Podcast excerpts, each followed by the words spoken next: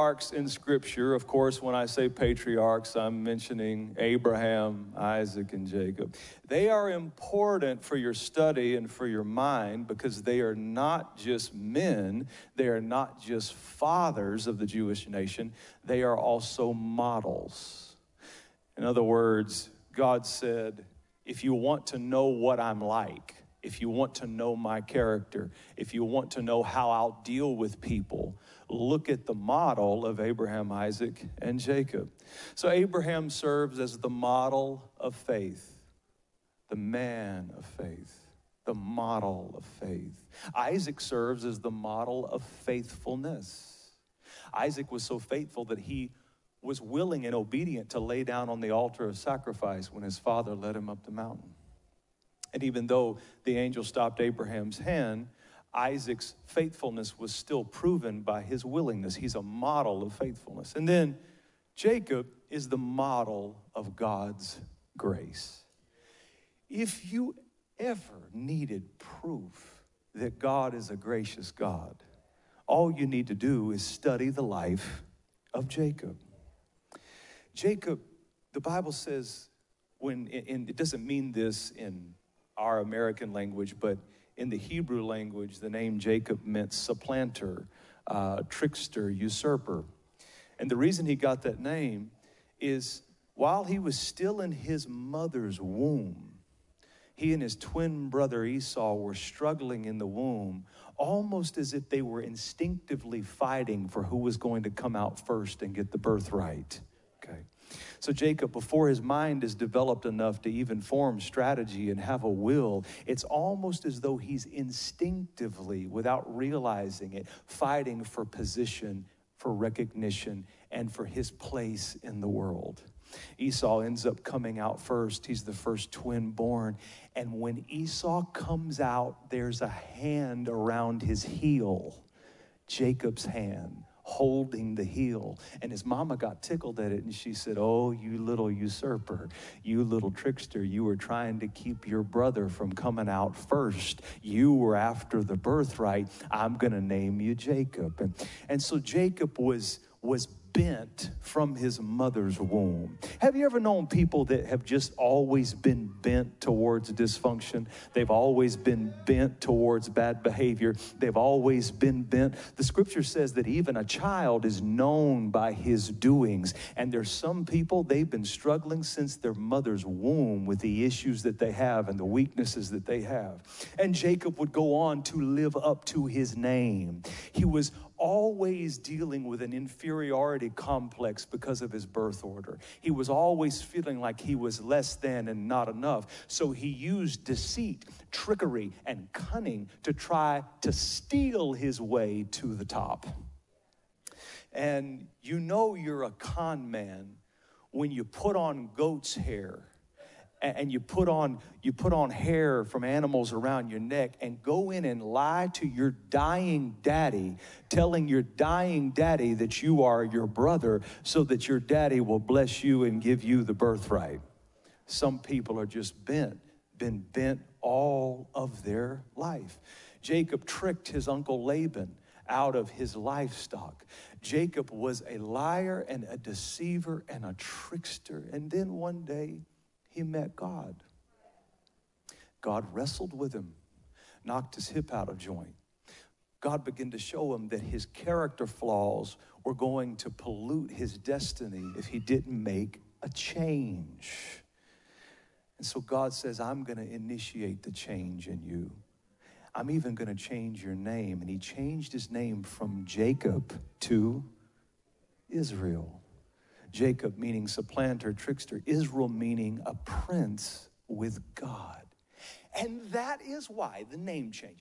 That is why it is stunning to me that after the name change, when God introduces himself to other people, God continues to say, I am the God of Abraham, Isaac, and not Israel.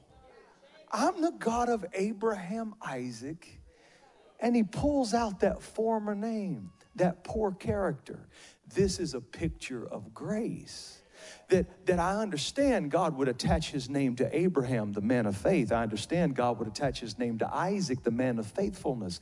But just when you start to think that God's only for the good people and He'll only walk with the perfect people and He'll only walk with the mature people who have cleaned up all their habits and changed all their ways, God also throws Jacob in there on His name to let wicked people know He'll be their God too, to let liars know He'll be their God too, to let unfaithful people know He'll be their God too, that, that He's the God of Abraham, Isaac, but He's also the God of of Jacob. Jacob was blessed in spite of. And there's a few people in the room that know what it's like to have poor character and yet be blessed in spite of. There's a few people that know what it's like to lie when the truth would fit better and one day have to face all of the repercussions and consequences for the bad decisions you made.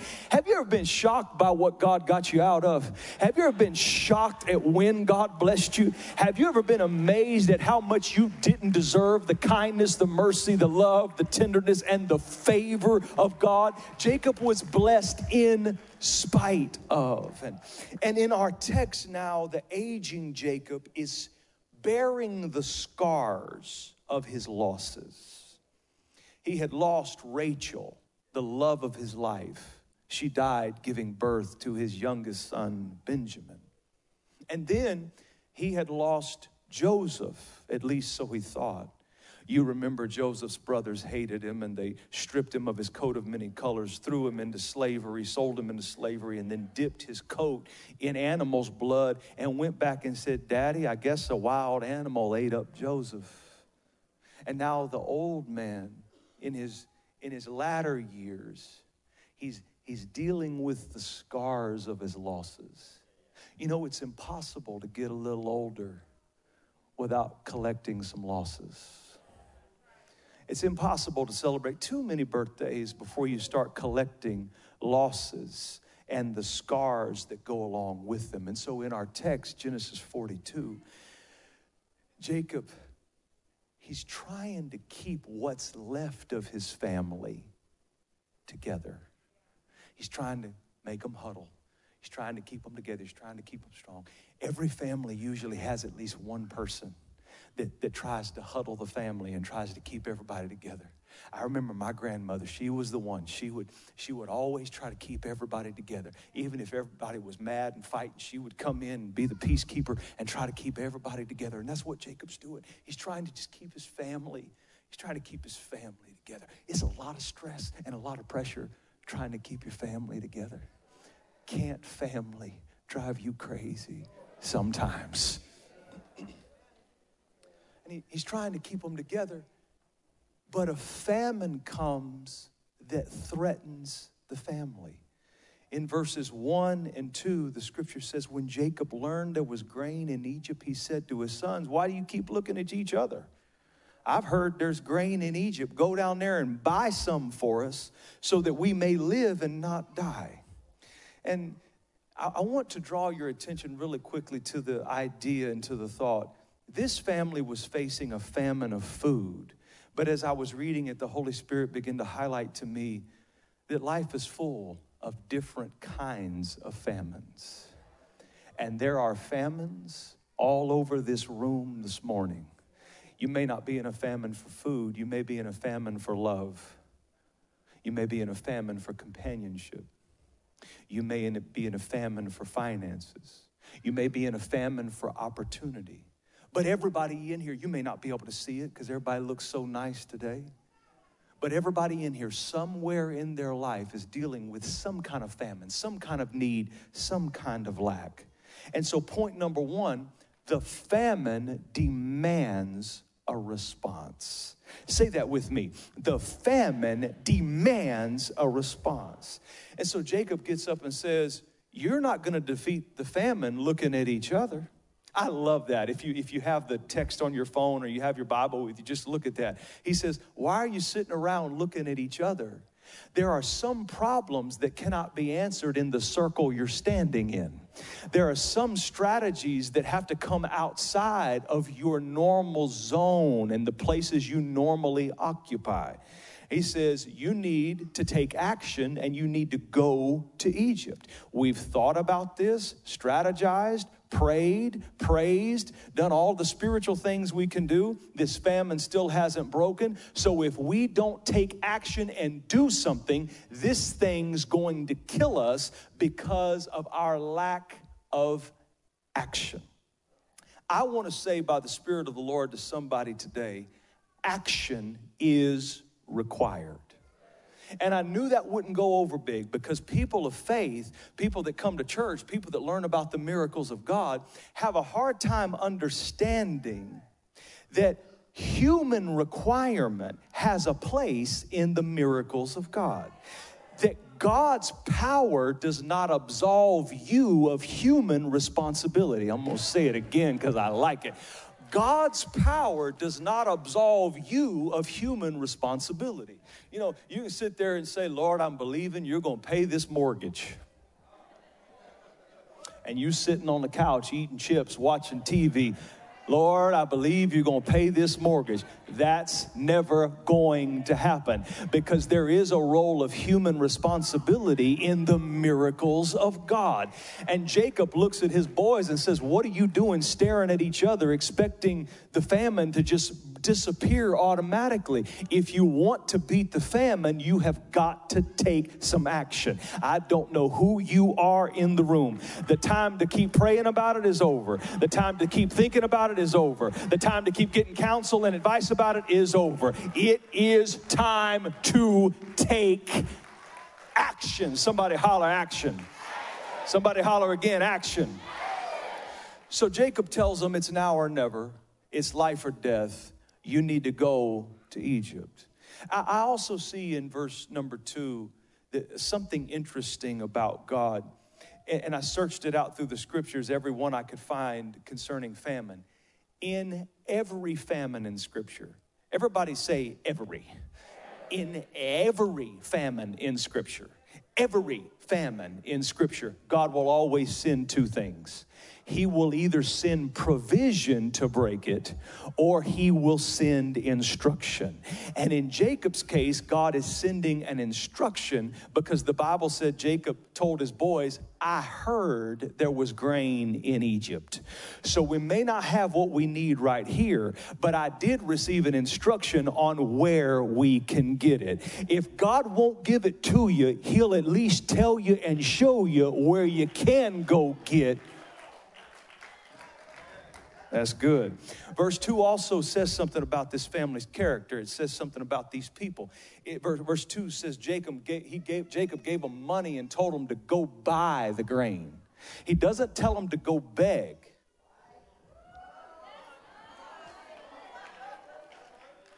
He doesn't tell him to go beg, he tells him to go buy. You know what this means? It means the faithfulness of God will ensure that no famine takes everything from you. Think about it. Think about it. They don't have food, but they do have money.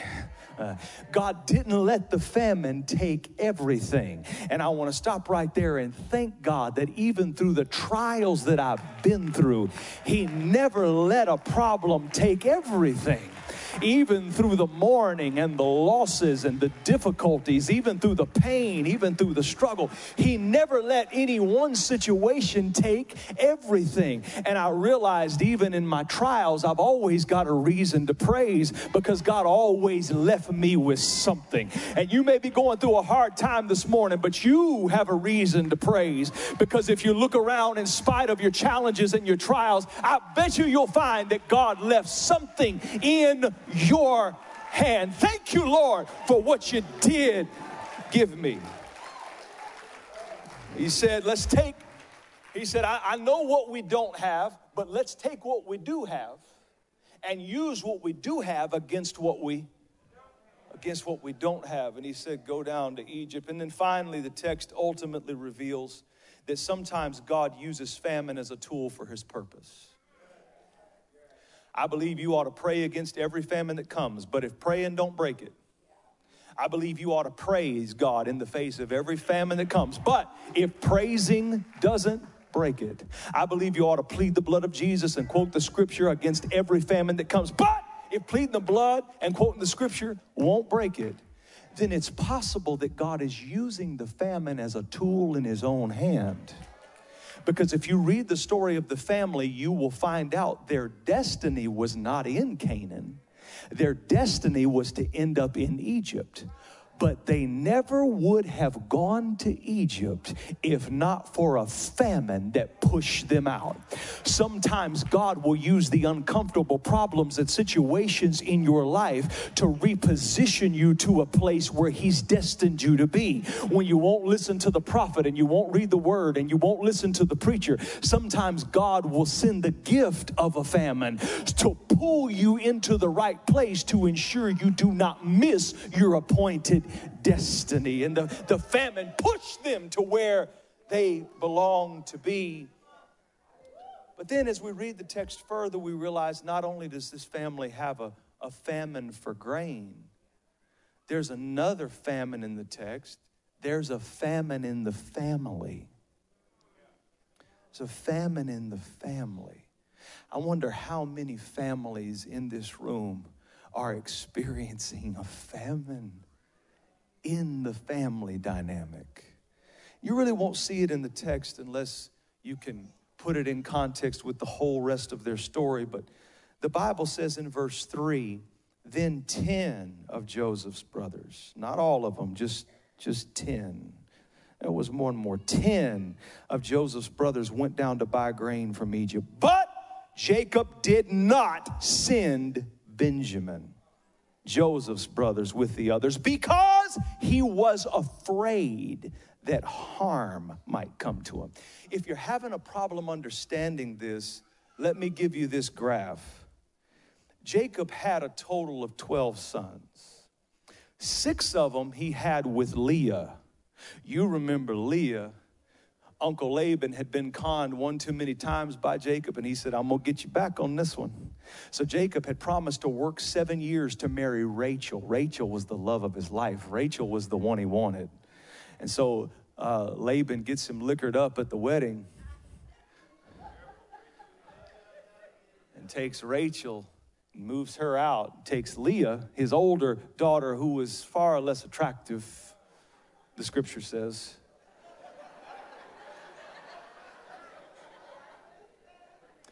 and he puts Leah in her place. Jacob don't know the difference till the next morning. I'll let you work that out in your mind. And he comes into Laban and he says, What's, what's going on here? This ain't right. You've defrauded me. Laban said one thing that crushed Jacob and shut him up. Laban said, Oh, in this country, it's not the custom to prefer the younger over the older. Now, if you know something about Jacob's story, Jacob had Jacob the younger had stolen the birthright from Esau the older. So Laban was saying, Everybody knows what you did, and this is to get you back. So Jacob was, in essence, stuck with Leah. He finally gets to marry Rachel, the one he loved. The Bible says when he saw her, he let out a yell and ran over and kissed her. You know you find if if when he meets you for the first time he starts hollering and just runs over and grabs you and kisses well, that probably wouldn't work well today. different time, but she's the love of his life. Problem is he thinks he thinks he got it fixed, you know. Well, I'll just spend my time. I'll just spend my time with Rachel now that I got her. Problem was Rachel was barren. She couldn't have kids. So he uses Leah to have kids. But he's casting all of his love on Rachel. So here's the thing. Jacob and Leah have six sons. You watching my graph? Jacob and Leah's concubine and Rachel's concubine, they have a total of four sons. We'll talk about concubines next Sunday if you want to. Give you a full explanation. And then finally, later in life, the Bible says that God opened Rachel's womb. But she was only able to give him two First Joseph, and then Benjamin. So I want to get to the reason of why Jacob won't let Benjamin go with the other 10 brothers. It's because these other 10 boys grew up watching how much their father loved Joseph and they internalized it. They had a father fracture because they could look in their father's eyes and see that he didn't feel about them the way he felt about Joseph. But see, they misunderstood the dynamic. It wasn't that Joseph was so special, it was that Joseph was the love child he had with the woman he loved, Rachel. It wasn't that Joseph was just so much better than them, it's that when Jacob looked at Joseph, he said, You look like your mama, boy. Got your mama's nose. And it just made it wash all over him again how much he loved Rachel. And all of the other 10 boys, they watched how Jacob didn't really love their mama. And he certainly didn't think as much of them as he did of Joseph. And you know the story. They caught Joseph one day out in the field and they stripped him of his coat of many colors, threw him down in a pit a band of Midianites came by. They sold him into slavery for 20 pieces of silver and dipped his coat in blood and went back and told his daddy, Your golden boy must have got eaten by a wild animal. Now, it's been years since this took place. And the boys made up a, a passable cover story but there's still something in the old man that doesn't quite trust the other 10 sons. The last time I let you go in the field with one of Rachel's kids, he didn't come back except a bloody coat and a sad sob story. If you think I'm going to let you take Benjamin, so the, so the family culture is broken because he loves his sons. He does. But he doesn't trust them. Have you ever loved somebody that you didn't really? Y'all ain't saying nothing to me this morning, Jesus. Have you ever had family members that, that you know, you love them, but you got to watch them?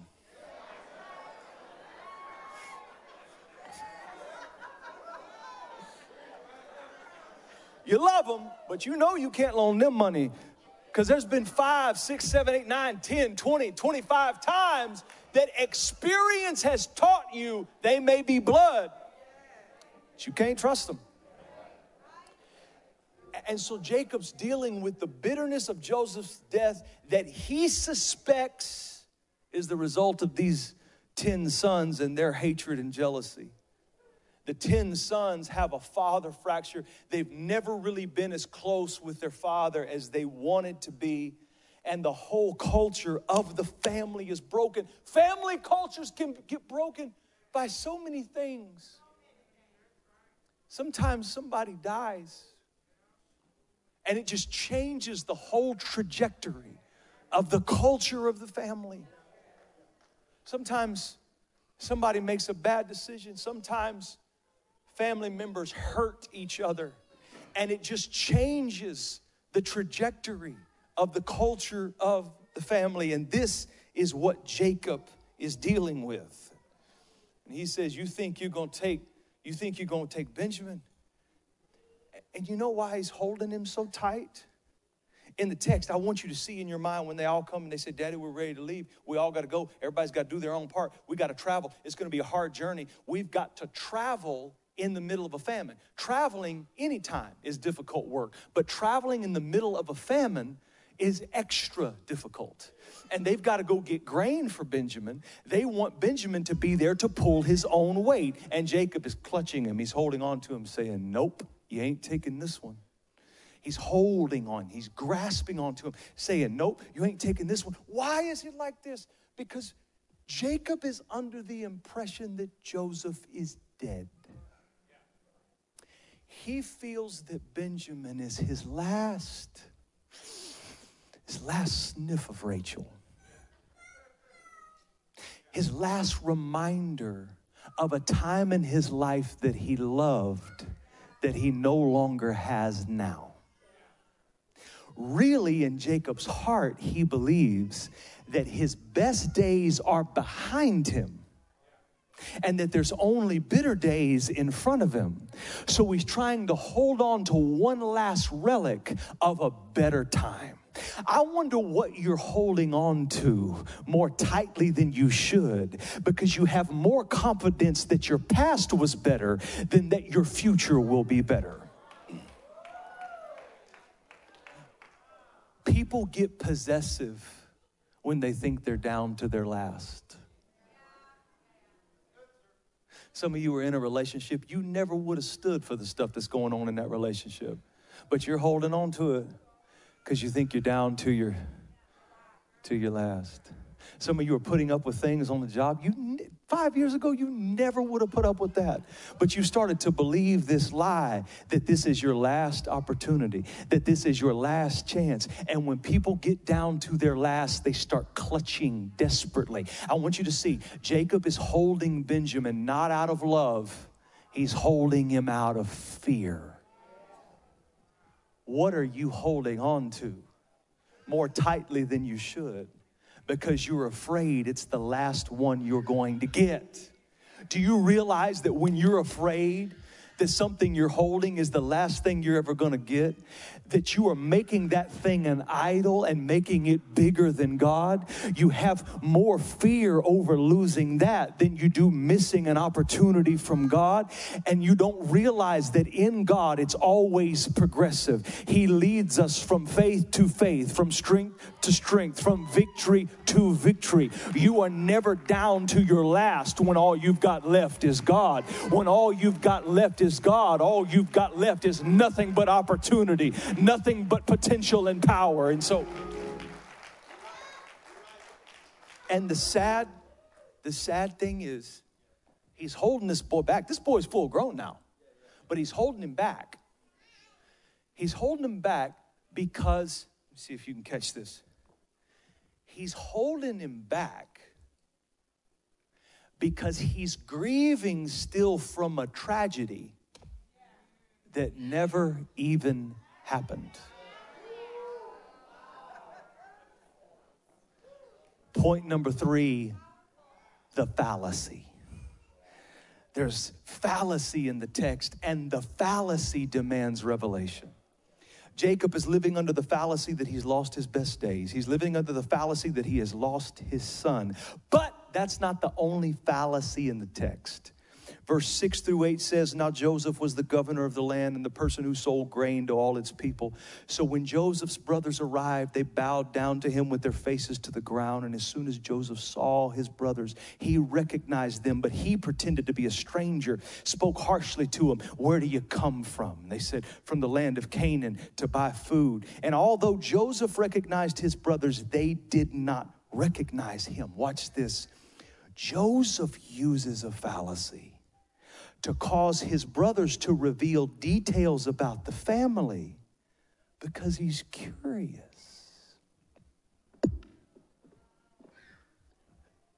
The brothers are in a famine for grain. Joseph is the Lord of all of the grain in Egypt. But Joseph is, he's in a famine for his family. He's got what they need. But they don't even realize that they are what he needs. And slowly the text begins to morph into a prophetic Old Testament picture of Jesus Christ. Because when Joseph, when Joseph sees them, Instead, he could have instantly stood up and ordered their heads to be chopped off. He could have remembered what they did to him. He could have remembered how they hurt him. He could have remembered what happened. But instead, he sees them and he's curious about the family. He sees them and he misses them. He sees them and then he finds out he's got another brother from the same mother, Benjamin. And he starts getting all the information. He's creating a fallacy, pretending like he doesn't recognize him, pretending like he's mad at him. He's creating a fallacy just so they'll give him all the details of the family. And all of a sudden, you see in the text, when he sees them, even though they're guilty, even though they threw him in a pit, even though they sold him as a slave, when he sees them, he's not mad at them. He loves them. Showing us a picture of Jesus Christ. Now, now, now, if you study your Bible at all, you know that God used Joseph as an Old Testament shadow and type of Jesus. Here's just a few similarities. Both Joseph and Jesus were the beloved son of their father, the favorite son. Both Joseph and Jesus were rejected by their brothers. Both Joseph and Jesus were stripped of a valuable coat. Joseph's coat of many colors was stripped off of him in the field. Jesus' valuable garment was stripped off of him at the foot of the cross. And you know it was valuable because non believing Roman soldiers gambled for it while he was hanging there being crucified. Both Joseph and Jesus were sold out for silver. Joseph was sold for 20 pieces of silver. Jesus was sold for 30 pieces of silver. Both Joseph and Jesus were falsely accused Joseph by Potiphar's wife, Jesus by the chief priests and the scribes. Both were given the keys of authority in underground prisons. Joseph was made Lord of the prison under Pharaoh's palace. Jesus was made Lord over death, hell, and the grave when he descended into the lower parts of the earth and took the keys of all authority. And then both Joseph and Jesus were raised up to sit at the right hand of the highest power Jesus in heaven and, and Pharaoh on earth. Look at Jesus in the story of Joseph. We're leaving. We're going outside. Look at Jesus for just a minute. The ones who hurt him and sinned against Joseph are now standing in front of him. The ones who have sinned against Jesus will one day stand in front of him. The brothers deserve judgment and wrath, but instead, he loves them and forgives them. Those of us who are sinners, Romans says, all have sinned and come short of the glory of God. We deserve wrath and judgment for our evil deeds and our disobedience to the commandments of God. And yet, if we have faith in the Lord Jesus Christ, accept him into our heart, believe on him, and call call on his name, though we are sinners when we stand before Jesus, though we deserve wrath, he loves us and forgives us. But the similarities don't stop there. It would have been enough if you wanted a case study on mercy. It would have been enough for Joseph to look at him, not hurt him, not kill him, and just forgive him if it stopped there, we would all say, "Oh my God, that's amazing. That has to that has to have God in it." But that's not where it stops. Not only is he not angry with them, not only does he not hurt them, he decides to fill all of their bags with grain. He breaks their famine. That's shout worthy, right? You save me, you forgave me, you love me, and you blessed me and filled my bag. What a mighty God serve. But then, after filling their bag, and see, all of you have that same story. God could have been mad at you, but He forgave you. He loved you, He saved you. And people all over this room know you've been blessed by God and He's filled up your bag. But but but then Joseph calls over one of his attendants. He says, Shh.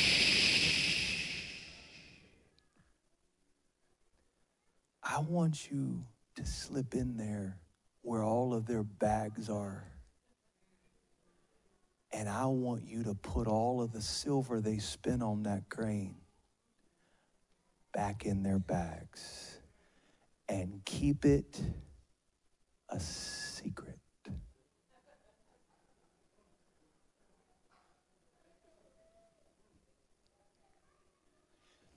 Most people think that blessings are transactional because most relationships we have in this world are transactional. You do for me if I do for you. And so sometimes we take that paradigm with us when we try to approach God. In this text, God is proving through Joseph that he's not a transactional God. In this text, God is proving that he will bless you and then take what you spend. You got to understand, it was a blessing for them to go and be able to buy grain. The grain was the blessing. But when he goes in and he puts the extra silver in their bag, this was exceeding abundantly above all we can ask or even think.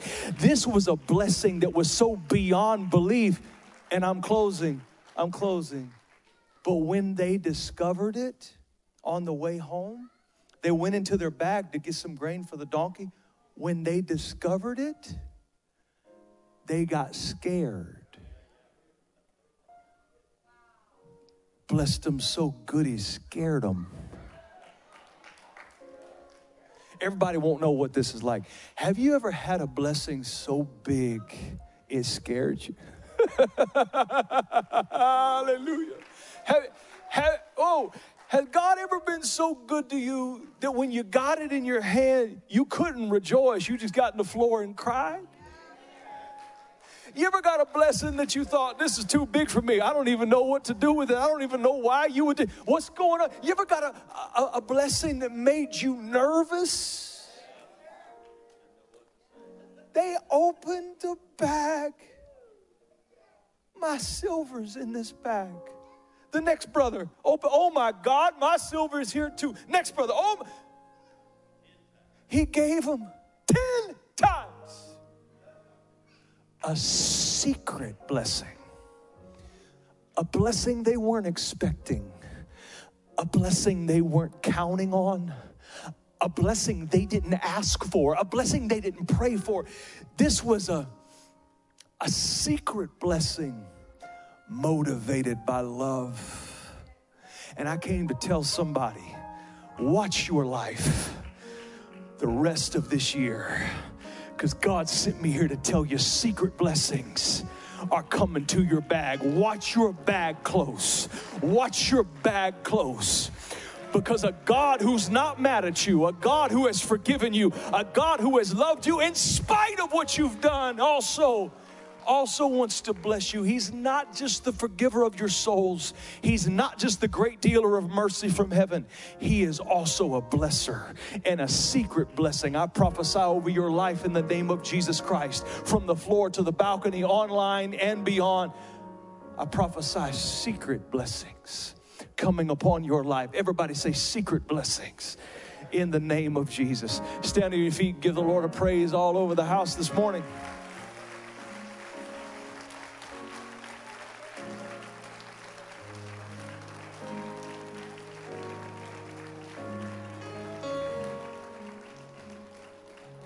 Say it one time. He loves us. Oh, how.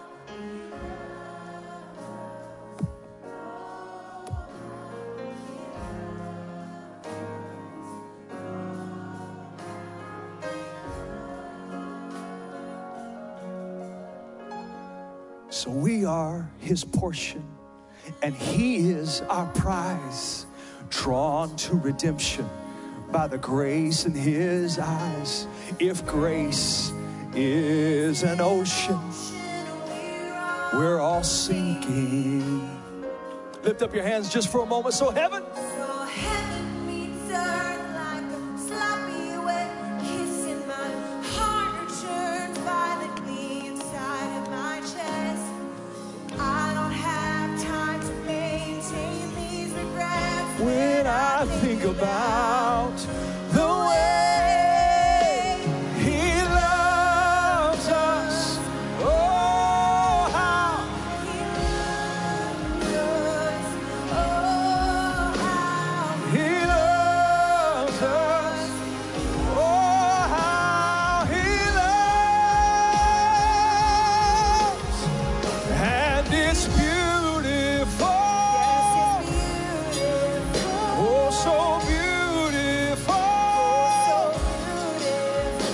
Yes,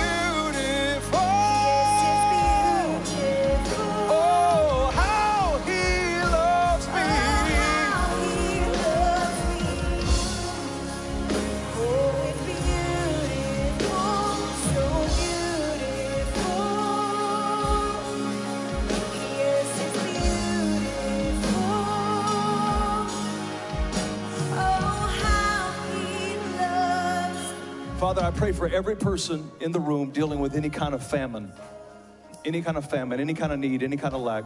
And I ask you, Lord, to speak to their hearts and to touch them. It's amazing how you can have all the strength in the world, but not have relationship with family. Or it's amazing how you can have all of the money in the world, but not have a connection and a strength in other relationships. It's amazing how you can be so healthy and yet so broke, or how you can be so rich and so unhealthy. It's amazing the different famines and the different areas that famine visits in our life. But God, you are the God who either sends provision or who sends instruction. And I pray that both of those would fall like rain in this place today, even outside today, that you would rain down provision and instruction in the name of Jesus. Thank you for being a God who restores families. Family restoration is your masterpiece. Every one of us have family members that we're worried about, family members that we're concerned about. Every one of us have those things. Lord, family restoration is your masterpiece. And Lord, Thank you for bringing revelation to all the fallacies that we've believed, all the lies that we believed. Like Jacob going years thinking his son was dead. It was a fallacy, and the devil is a liar. Thank you for giving revelation and breaking the lies in the name of Jesus Christ. Give him one more praise all over the house. Oh. All right. We're going to go outside. Would you would you do me a favor? I, I challenge some of our I challenge some of our, our faithful people early, early this morning to sow into this building and to plant a seed toward the the forming of the ground and the foundation and those kind of things. And if you're in this place and, and this ministry has blessed you, if you're in this place and this ministry is a place where God speaks to you and a place where you feel connected. I want to challenge us as a church today to bless the Lord and bless the kingdom of God with a significant offering toward this building project. This is going to be done without a bank, it's going to be done debt free, and it's going to be done because of moments like this where incredible people like you make a, a decision with your finances. I'd like to ask as many people as, as would and have a willing heart, if you could give a $100 today toward this vision, it would be such a blessing, or as close as you can get to it. But this moment we stand on is so significant, and it will not happen without you, without people like you. And so as we give to you, Lord, as we sow into building this building where children can be taught the things of God, where the church can expand, where we can be a blessing to the community, I pray you would touch the hearts of the people today. Let them understand that they're giving to you and you are a debtor to no man, that you are a God who blesses us and rains on us, but you are also a God that gives secret blessings that we weren't even expecting. In Jesus' name, if you need an envelope, there's one in the back.